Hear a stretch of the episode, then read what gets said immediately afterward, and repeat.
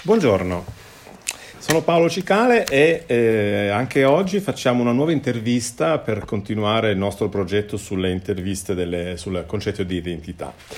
Oggi ho un grande piacere perché eh, sono insieme eh, a Luca Gambardella, che conosco da un po' di tempo, e che mi, eh, mi, ci ha dato eh, un, un po' del suo tempo per perché insieme a lui continuiamo la riflessione sull'identità. Luca Gambardella è eh, a oggi prorettore dell'innovazione e delle relazioni aziendali, è professore ordinario presso la facoltà di informatica, è membro storico perché l'ha fondato lui, l'istituto Dalle Molle, è appunto un istituto che si occupa ancora oggi di intelligenza artificiale, oggi è USI USUPSI, e anche allora era nato come SUPSI, e forse, eh, come dire, in Ticino, ma non solo, in Svizzera a livello internazionale, è un nome associato all'intelligenza artificiale, ma i suoi interessi non sono soltanto come docente, come professore, perché cura anche il master di intelligenza artificiale, è docente e professore all'USI anche per altre materie, eccetera. Quello che è molto importante, che fino ad oggi Luca ha, ha, costruito, e quindi in questi termini è un'autorità, è che ha pubblicato tantissimo in termini eh, professionali, ha, come dire, pubblicato anche privatamente, diciamo così, ha pubblicato gli elaborati, ma non, l'elaborati non sta bene in piedi, ma il lavoro che ha prodotto con la sua anima, perché Luca Gambardella non è solo un professore, ma è anche uno scrittore. L'ultimo suo lavoro, dal titolo Il suono dell'alba, che io ho letto perché Luca mi ha donato e firmato, eh, dedicato, è stato eh, è un lavoro del, del, 2019, ma so che attualmente sta eh, lavorando anche su, su, su, un prossimo romanzo. Questo anche in campo artistico è presente eh, il lavoro di, di, Luca, ma non soltanto come per quanto riguarda l'intelligenza artificiale, perché ha saputo coniugare, soprattutto qui a Lugano, come dire, ciò che è accademico con, con ciò che mi permetto di dire, poi Luca mi correggerà, che è poetico. Nel ha, ha realizzato insieme ad altri artisti nel tunnel pedonale di Lugano Besso un'opera mh? Mm? dove ancora oggi mi sembra si può andare a vedere e godere di questi 100 metri di installazione interattiva permanente.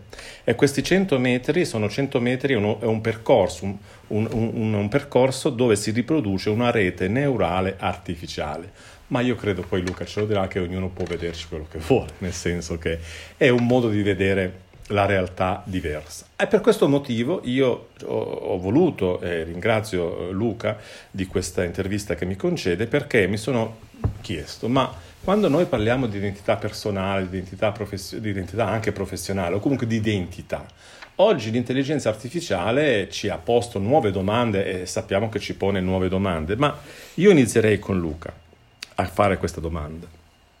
Per te Luca, alla domanda che cos'è l'identità personale, come rispondi? A te la parola.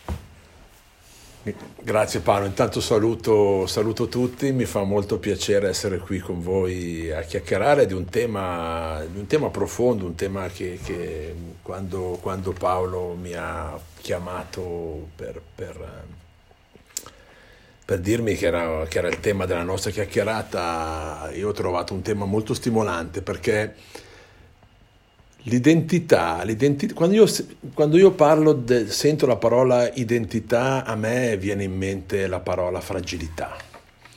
Cioè l'identità è qualcosa che io vedo in continuo movimento, in continuo cambiamento, mentre su alcuni aspetti anche del mio carattere, del mio modo di essere, vedo una parte, non dico innata, però certe caratteristiche mi sembrano così un po', un po', un po solide e un po' costanti. Eh, il fatto di, di, dell'identità vedo una, un continuo cam- cambiamento, è un modo di stare almeno io la mia identità la vedo un modo di stare al mondo e di orientarmi in uno spazio che mi circonda sia a livello personale quindi eh, cercando un po' di riflettere su quello che sono su come sono cambiato negli anni se, se ma, mai mi chiedo se sono meglio di prima perché sono diciamo domande che non mi interessano no?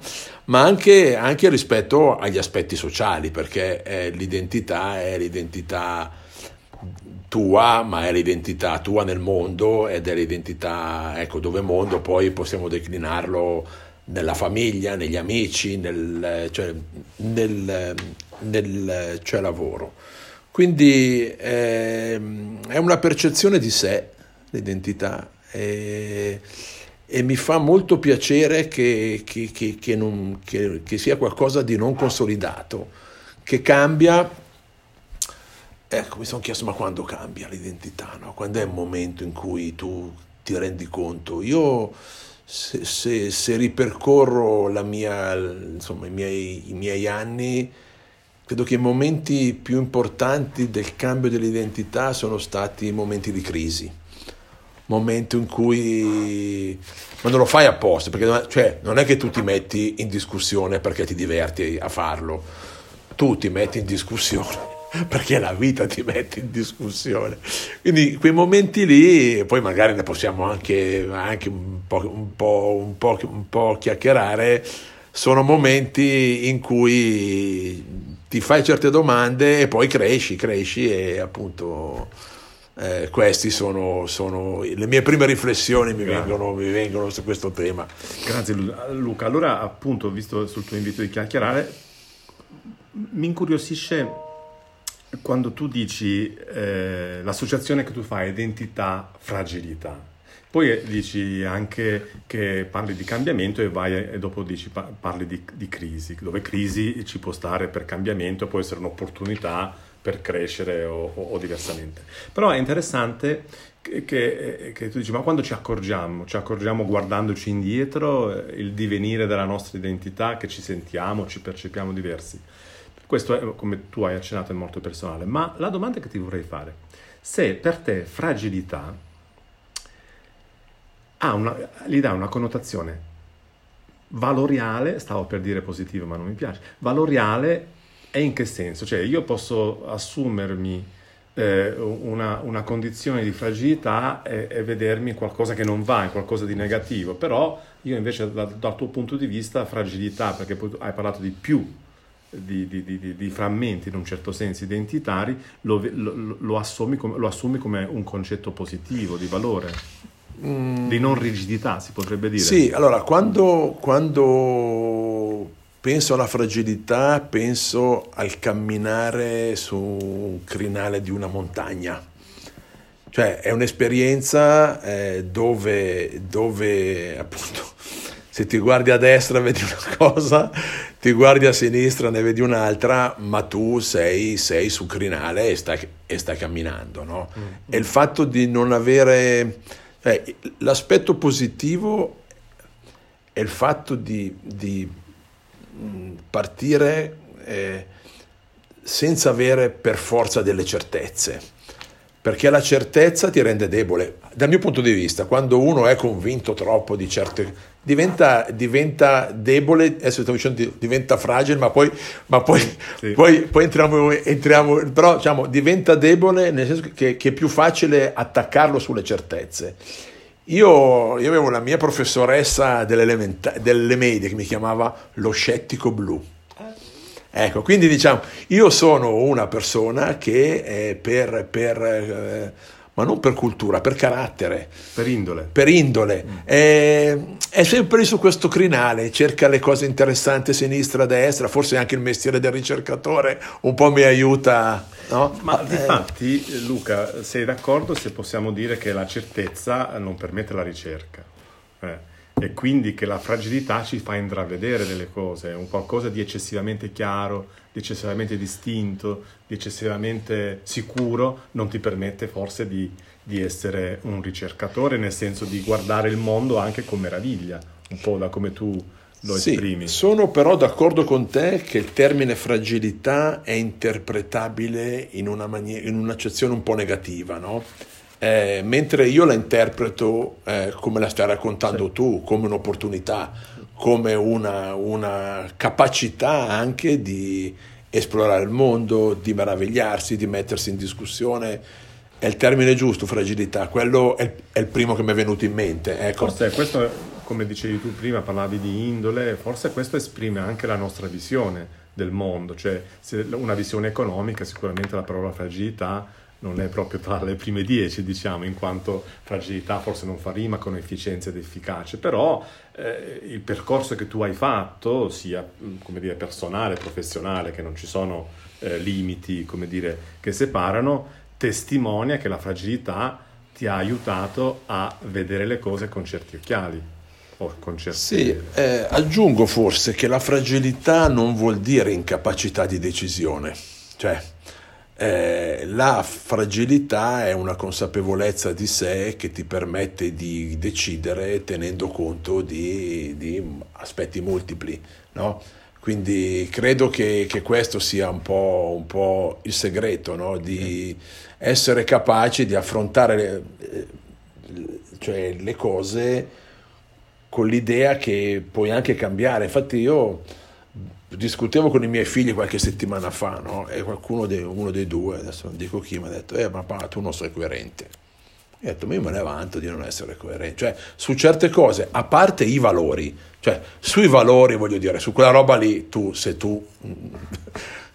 ecco, su quella parte lì devi, devi essere... Cioè, devi essere solido, no? Se li hai acquisiti. Se, se, tu li hai, quei valori lì, poi adesso come, come li declini, però, però eh, uno è, diciamo, la capacità, e lì forse torniamo sull'identità, di cambiare opinioni perché cambiano le carte cioè in tavola, cambi opinioni perché sei diventato più vecchio, cambi opinioni perché hai, hai conosciuto Paolo che ti ha spiegato come, come, vede, come, vede, le cose lui e tu cambi la tua cioè, idea. Ma questo, scusami, non va considerato una debolezza, va considerata una, una, una capacità di restare te stesso e di muoverti in un ambiente complesso come il mondo ma di fatti quello che tu dicevi prima, questo che stai dicendo, nonostante tuo figlio ti abbia detto che non sei coerente, mostra la tua coerenza, nel senso che eh, tu prima hai detto che l'identità è, è, dovuta anche ad altri fattori, il fattore sociale, il fattore, eh, il mondo che ci sta intorno. Allora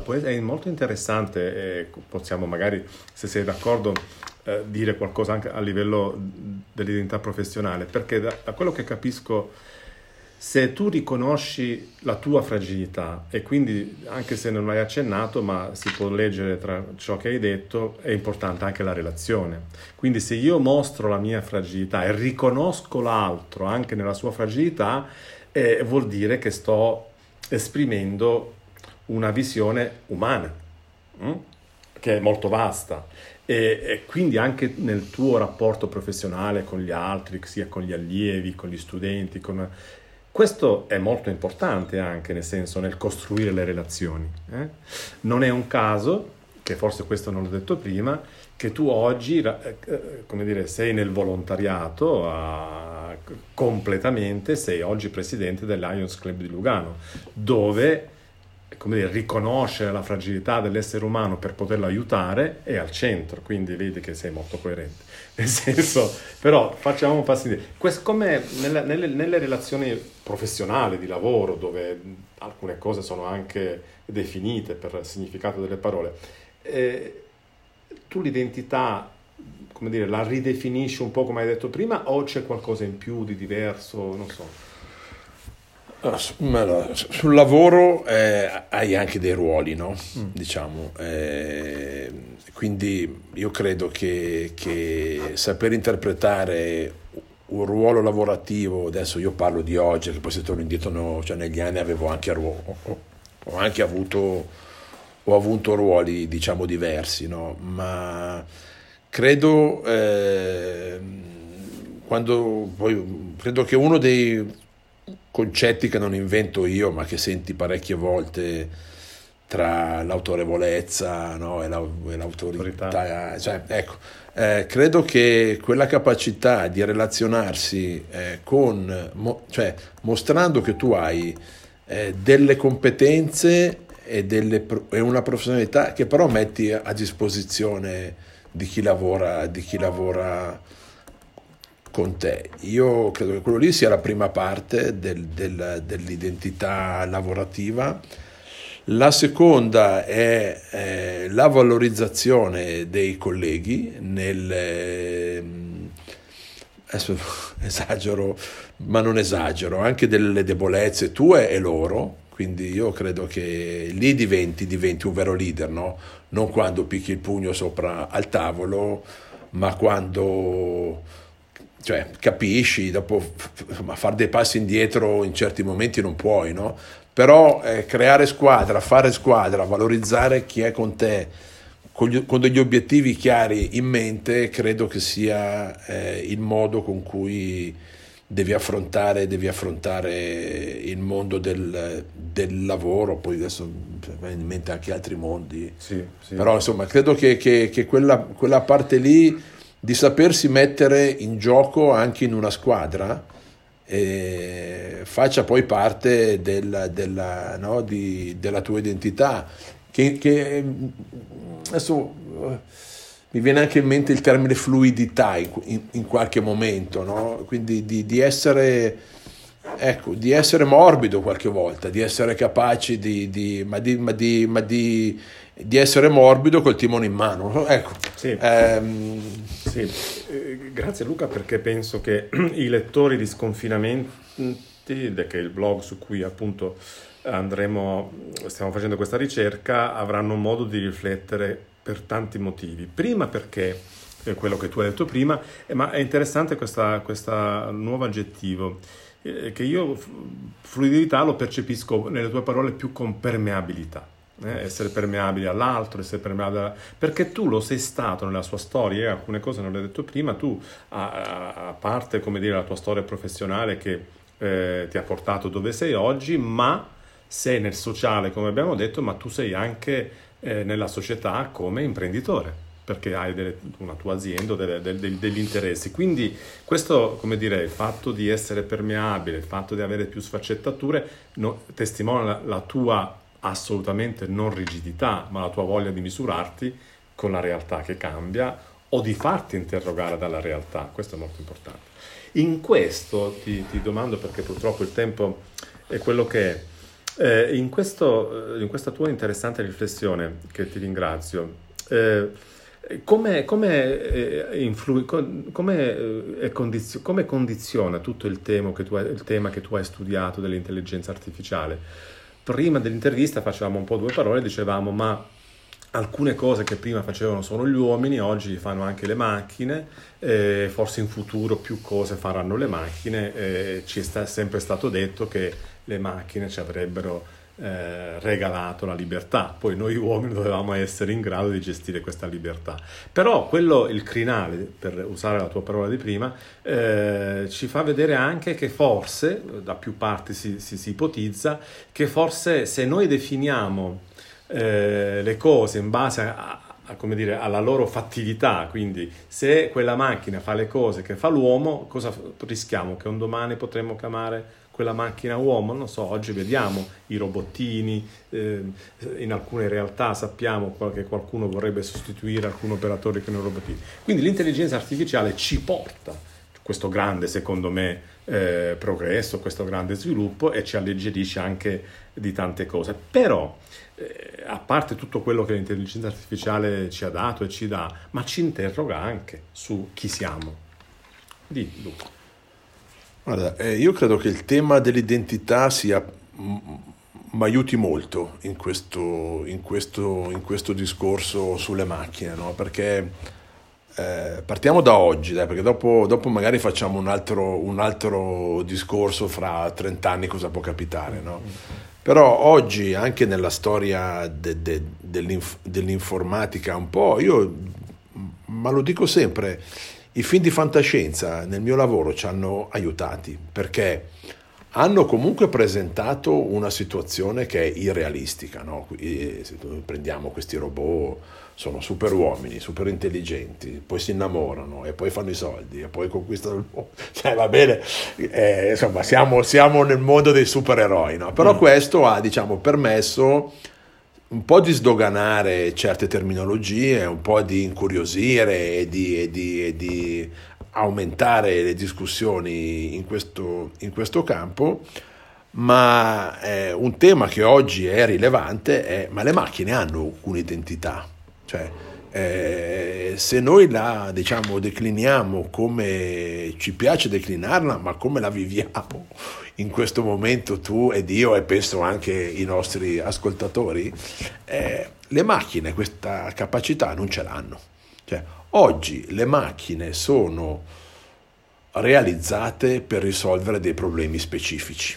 Ora, perché le chiamiamo macchine intelligenti e diciamo che sono, usiamo poi il termine qualche volta, machine learning, no? la macchina che impara? La macchina impara a fare un mestiere, cioè la macchina impara a giocare a scacchi, la macchina impara a riconoscere i difetti della produzione di un metallo. La macchina impara a diciamo, rispondere a delle, a delle, domande in un campo specifico. No? Quindi la parte di apprendimento è dal, dal, dal, diciamo, dal programma vuoto, no? dove la macchina non sa fare nulla, al programma pieno dove la macchina impara da un insieme di interazioni, di dati storici, a fare un certo mestiere ma quella non è identità, cioè la macchina non è capace di riflettere su di sé, mm, mm. non è capace di riflettere sulla sua fragilità, non è capace di riflettere sul suo posizionamento sul mondo. Quindi oggi diciamo siamo in una situazione, pur, pur, pur studiando questi temi, perché eh, il tema del, del, del, della macchina e della possibilità che la macchina diventi, adesso dico intelligente come noi, ma in questo caso non parliamo di intelligenza, di intelligenza computazionale, certo. eh, parliamo dell'intelligenza cognitiva, sì. no? C'è anche dell'intelligenza emotiva. Emotiva, c'è un modo che noi utilizziamo per raccontare il cervello umano dividendolo tra, se vuoi, eh, cervello e mente. Mm è più semplice quando discutiamo, ma anche, ma anche tu che fai, che fai diciamo, ti occupi di mente, tu che ti occupi di mente, diciamo, è più facile perché se noi distinguiamo queste due parti, la parte cervello è una parte più computazionale, fai conti veloci, eccetera, eccetera, e la parte mente, che chissà perché tutti dicono sta sopra, no? Sì, sì, sì. È che sta sempre sopra, è la parte dove abbiamo i sentimenti, la cognizione di sé, abbiamo l'identità, eccetera, eccetera, e ci sono due filoni nell'intelligenza artificiale. Eh? Uno si chiama intelligenza artificiale forte e uno si chiama intelligenza artificiale debole.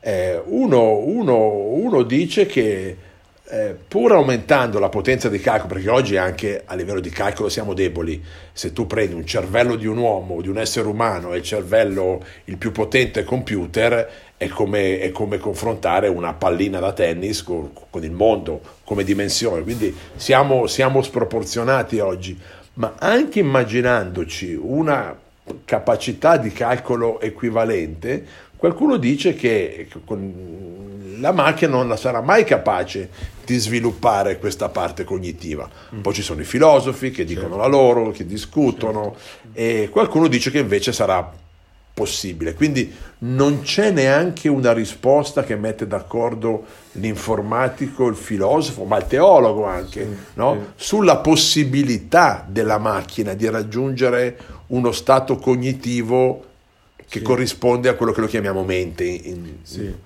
Quindi io capisco una cosa da quello che mi dici, che la macchina la definiamo tale perché fa, ma non è. Nel senso, l'uomo fa, fa anche cose meno che potrebbe fare in termini anche di efficienza, non so, eh, se noi pensiamo a un calcolo che potremmo fare con tutti, eh, come dire, quello che c'è qui in Ticino, il centro, eh, ci dà molta più molta più eh, potenzialità.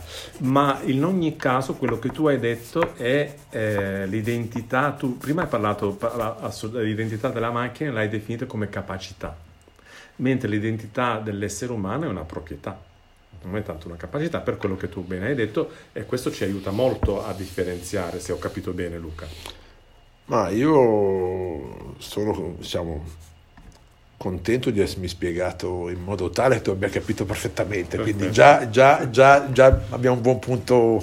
Cambia, buon anche, punto. cambia anche lo scopo, tu dicevi. Eh. Quando dici fa ma non è esattamente, esattamente dove, dove, ci siamo, dove ci siamo eh, collocati oggi, e poi ci sono delle situazioni che sono anche cioè, divertenti da analizzare, divertenti e anche etiche, perché poi adesso c'è tutta una ricaduta etica su questo. Non ma... dimentichiamoci che se, so, se, noi dovessimo affidare la nostra macchina ad una guida autonoma, e questo è l'altro termine, scusatemi, eh, che, che eh, a lungo andare tenderà a distinguere i programmi tradizionali da quelli che si basano sull'intelligenza artificiale, è il termine autonomo, vuol dire che la macchina no, sempre più spesso deve essere capace di prendere delle decisioni in tempo reale, no? eh, in un mondo che probabilmente non, non, non, riesce a conoscere a priori prima, se no eh, qual è, qual è la, cioè la vera differenza? Se voi prendete un robot, adesso dico di, di una casa di costruzione Fiat, no? che mm. vernicia le macchine, quella parte meccanica lì è sofisticatissima, il robot va a 300 all'ora, adesso dico un numero sì, esagerato, sì. e vernicia tutta la macchina perfettamente. Ma lì non c'è dell'intelligenza artificiale on board. La macchina è programmata per seguire delle traiettorie in maniera perfetta, con un meccanismo me- meccanico molto sofisticato, ma non ha un livello di autonomia se io gli sposto, gli sposto il pezzo di, di, di, carrozzeria, vernicia l'aria. Quindi quando noi parliamo di intelligenza artificiale vuol dire che, che le nostre macchine sono capaci di percepire il mondo con delle telecamere, ma anche in maniera un po' più subdola, leggendo le, le, le, interazioni che abbiamo noi col nostro smartphone, no? È come se fosse una, una telecamera di altro, di altro tipo. Poi si adatta e prende delle, delle, delle decisioni. No? Su questo però, che penso che forse sarà il caso di fare un altro, un'altra, un'altra, intervista, per, perché c'è tutto il tema che tu stai accennando adesso, etico, è il tema della responsabilità, se noi pensiamo alla guida autonoma, cosa che siamo... Ma dato, ci sarà magari un altro momento per approfondire questo, ma volevo chiederti un'ultima cosa a proposito di identità, a proposito della tua identità di scrittore. È, è stata ed è un'esigenza, è un desiderio che hai realizzato, è, tuo, è completare chi sei nel momento in cui ti, il, non si dice più il foglio bianco perché si scrive al computer, e esprimi la tua creatività, è nel momento in cui hai, come dire, hai dato forma a quello che c'è nella tua anima e quindi l'essere scrittore che cosa ti ha fatto scoprire? Cosa, così, per concludere questa... No, no, grazie. Eh, quell'esperienza dello scrivere è stata, credo, una delle esperienze eh, più interessanti mie degli ultimi anni, perché faccio un confronto e un parallelo con, con la mia cultura dell'inf, dell'inf, dell'informatica. Io da ragazzo programmavo da solo passavo le ore lì col mio computer, programmavo ed ero io con la mia macchina. Crescendo ho iniziato a lavorare in team, a avere cioè, ricercatori, studenti che lavorano con me, eccetera. Lo scrivere, io ho cominciato in, diciamo, in tarda età, sui, sui, tra, tra, i 40 e 50, e 50 anni, è si stato, chiama età matura. Età, diciamo, matura. Mio figlio dice i boomer, ma uguale. Siamo, è stato, diciamo, un, come un ritornare a un atto forse anche egoistico, no? un atto di, di, relazione con me stesso, il confrontarsi su un tema dove io non sono professionista, mentre sulle mie materie, diciamo, lo sono diventato. E, però scrivere mi, ha, mi dà an- ancora grande, grande soddisfazione perché quando scrivo rivelo qualcosa di me ma non lo rivelo solo, eh, cioè me, eh, me, lo rivelo da solo, nel senso sì, che. È, un'auto, è un'autorivelazione. Mi piace quando scrivo eh, parlare anche di come vedo il mondo, eh, dico cose che sicuramente direi in maniera molto più complessa in un'interazione no, con una cioè, persona, per cui è, è un modo di, di, infatti tutti i libri che poi scrivo, due, due ne ho scritti tutti, sì, due, i due libri che ho scritto e quelli che scriverai. e quelli, e quelli che scriverò sono comunque storie d'amore, quindi sono storie d'amore con, una, con un po' di giallo sotto, dove ci si, ci si interroga, quindi è, è sicuramente qualcosa da questo punto di vista che mi ha arricchito. E ha reso la mia identità, se vuoi, più, meno fragile, dai, cioè, mi ha dato una consapevolezza di sapermi muovere in un ambiente che non era il mio, producendo qualcosa che poi degli editori hanno pubblicato, certo. quindi c'è anche questo, questa conferma, soddisfazione, questa conferma. Quindi devo dire che se dovessi, se dovessi eh, far, qual è il tuo sogno prossimo, vero? Fare un altro artificiale, un altro libro, forse sarei per un altro libro. Quindi, eh, quindi, aspettiamo questo altro libro. Però è interessante perché quello che tu hai appena detto, come tutte le cose che hai detto, perché ancora questo è possibile muovendosi nell'incertezza. Interessante questa cosa. Eh? Sì, Quindi ma... anche quello che tu dicevi prima, di quando è che noi vediamo che la nostra identità è mutata così, forse questo è anche un momento per rispondere all'autorivelazione. Chi sono? Che ti metti lì e, e dai questo, questo, questo, input, diciamo, o questo insight. Chi ma sa? guarda, io magari concludo, non so se, va, se devo... Con, no, più che Ma no, vabbè, insomma, diciamo così. Ti faccio un altro... Ti faccio un altro mettiamo un punto. Un, un altro punto, punto no? eh, qualche mese fa eh, un'associazione mi ha chiesto di fare una presentazione per dei talent svizzeri giovani detto parli un po' della sua vita e allora io eh, pensandoci il mio titolo era Relax You cannot predict your future. Rilassati, non puoi predire il tuo futuro. Quindi quell'atteggiamento dove tu persona con la tua identità devi saperti muovere in un mondo che è complesso, perché poi, sai, tu, puoi, tu la puoi raccontare come vuoi, però poi esci da qua e c'è un mondo complesso dove tu ti metti in gioco no? quotidianamente. In, in, in, quotidianamente, ma la tua consapevolezza di saperti muovere in un mondo complesso, trovando sempre una strada che sia interessante, credo che rinforzi la tua identità e ti renda poi più consapevole di te, che poi è quello che penso che alla fine tutti cerchiamo di ottenere.